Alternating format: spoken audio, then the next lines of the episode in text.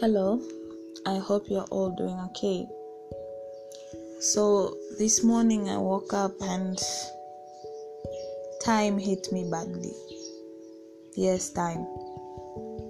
You see, most of the time we wake up each morning, we take everything for granted the air we breathe, the fact just the fact that we are alive the fact that we see the sunshine, the fact that we are breathing, we take it for granted. You just wake up, you plan your timetable. If you do that, you plan your day, you wish for this and that during the day, and you wish for a blessed and a happy day.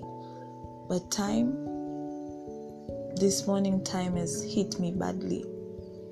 You see, There's this time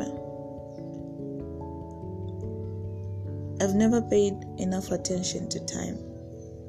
Every second which passes by, every minute which passes by, and every hour which passes by, I just care about I've done what I had to do, and the day is over, and I thank God for that, and that's all.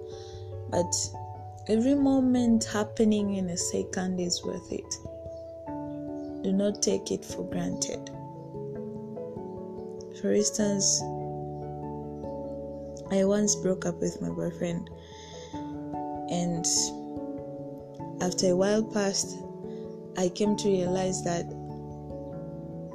the last time we were together, we went on a vacation somewhere and we spent our time there, but I don't really remember enjoying that time because I was thinking about tomorrow, about tomorrow, about tomorrow, What is gonna be like.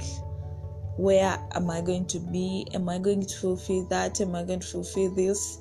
So I really don't remember enjoying that moment. I really don't remember enjoying that vacation, which is just something once in a lifetime. It's not like you'll be going for vacation every day with people you love. So I just sat down someday and remembered that vacation and I kept wishing that I wish I could hug him a little bit tighter. I wish I could kiss him more.